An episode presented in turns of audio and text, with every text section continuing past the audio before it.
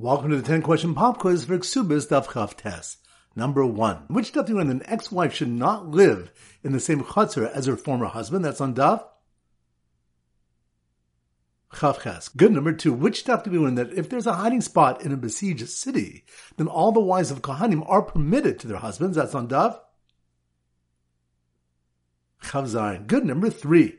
Which chapter in the Reish Lakish learns that Chayve Lavin and Chayve Krisus are entitled to Kanas from the repetition of Na'ara three times, and Rav Papa from the repetition of Basua three times. That's on Daf.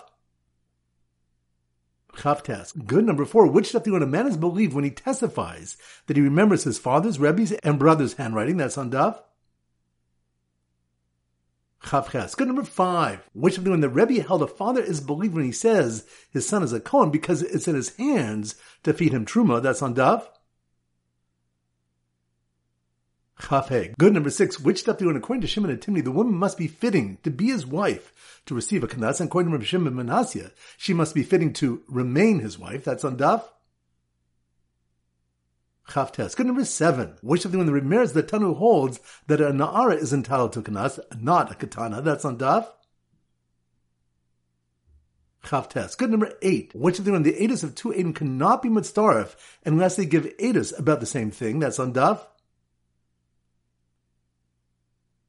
Chavav. Good number nine. Which of the have a question whether a woman's shifcha can testify that she was not violated. That's on Daf. Chavzain. Good. And number 10, which they learn how a katsatza is performed? That's on Daf. Chavches. Excellent. That concludes today's pop quiz. This is Rabbi Avram Golden Zich wishing a great day and great learning.